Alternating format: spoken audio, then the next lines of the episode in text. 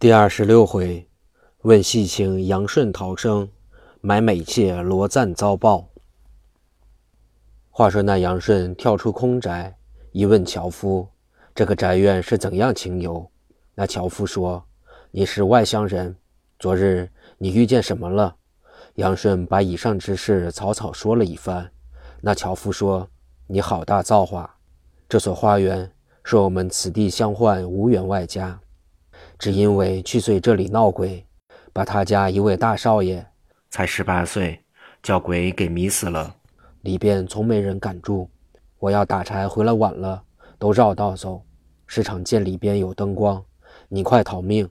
杨顺听了，吓得颜色改变，谢了樵夫，往前走，心中说。我活见鬼，定非吉兆，怎么他变化我舅舅呢？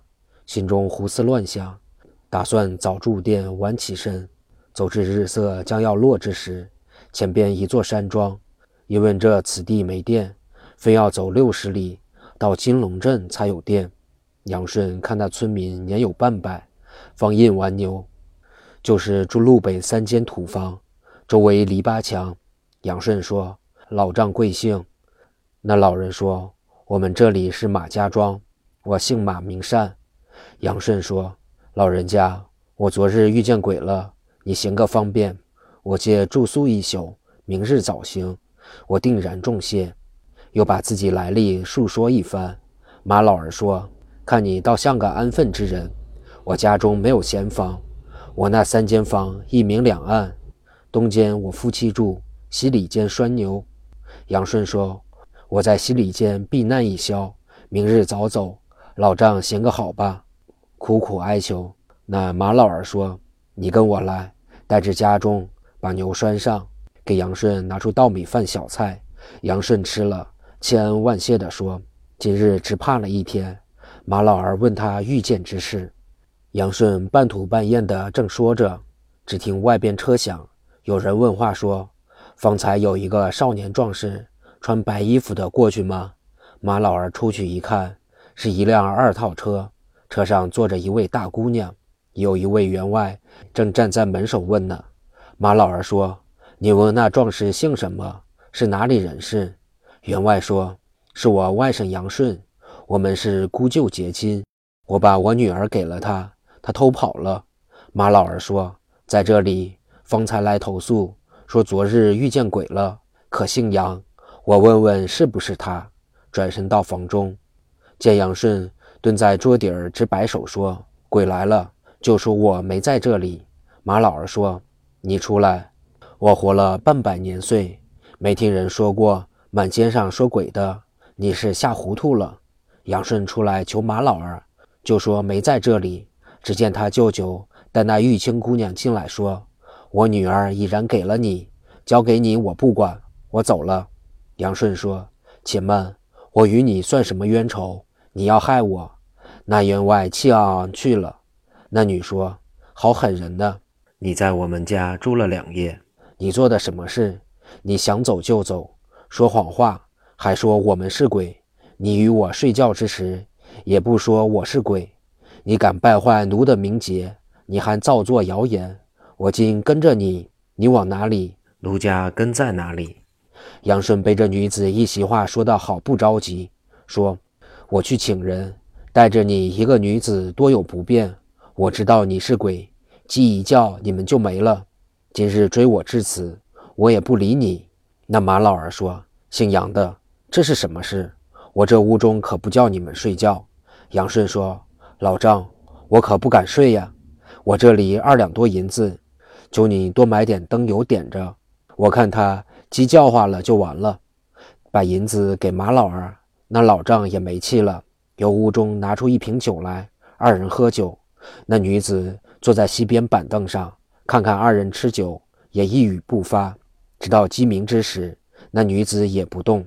天光大亮，红日东升。杨顺说：“我谢谢老丈，我要走。”那女子说：“我跟你走。”出了柴门，说：“杨顺。”你挽着我才能走呢。杨顺一想，我是叫鬼给迷住了，在他家中吃了他的药，我心不由自主，与他喝那桃花迷仙酒。也不是好东西，吃下去欲火上升。我这施展陆地飞腾之法，展眼百数里之遥，可以把他落下。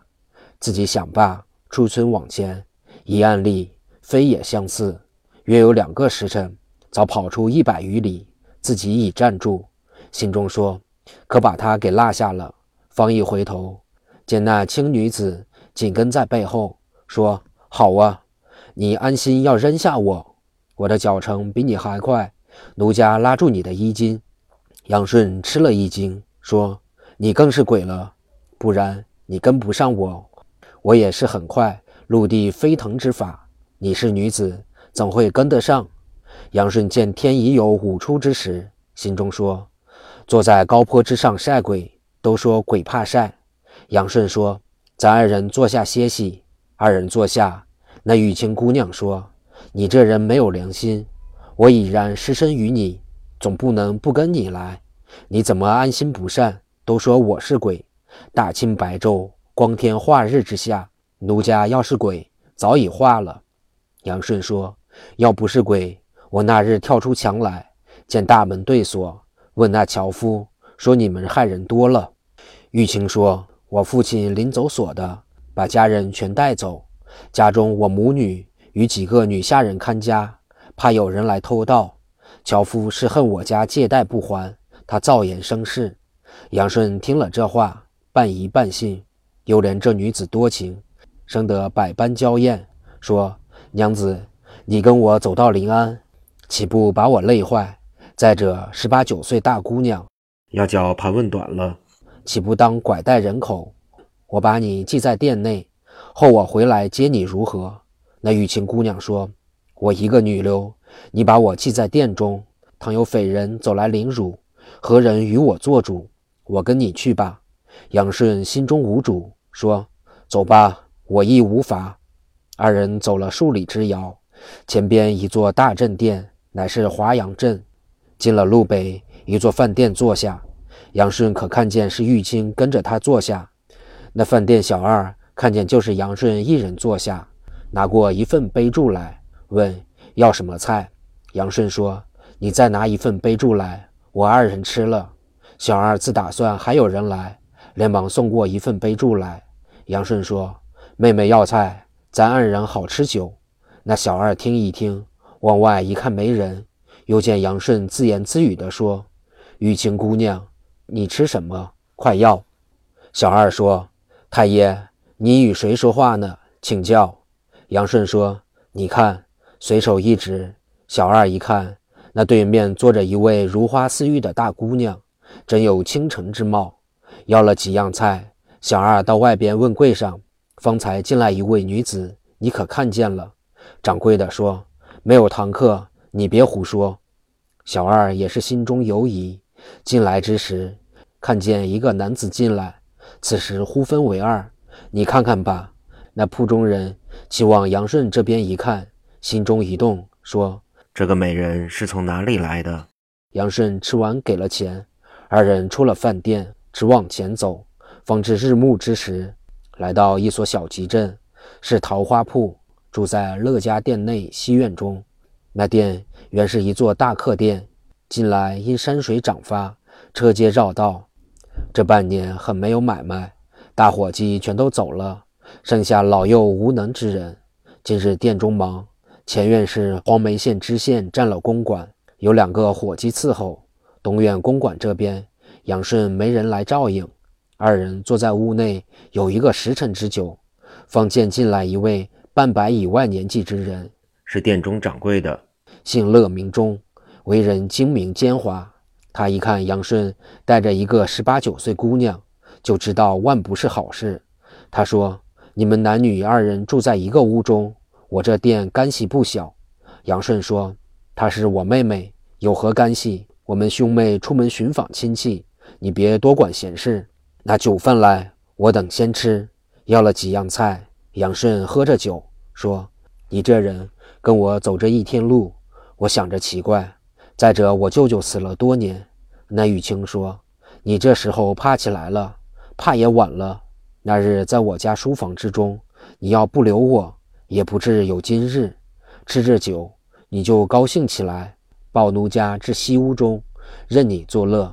今日又说我是鬼是妖，我告诉你，奴家真是鬼是妖，你也无法治我。杨顺说：“我到临安把济公请来，就知你是妖是怪，也瞒不了人。”正说话之际，听见外边车声响，一片人声喧。那杨顺同那女子站西边角门一看，原来是京中罗相爷直少爷罗赞，升任黄梅县知县。他本是大员子弟，也不懂什么叫做官，无非到外任来逛逛，也没带着家眷。今日起身太晚。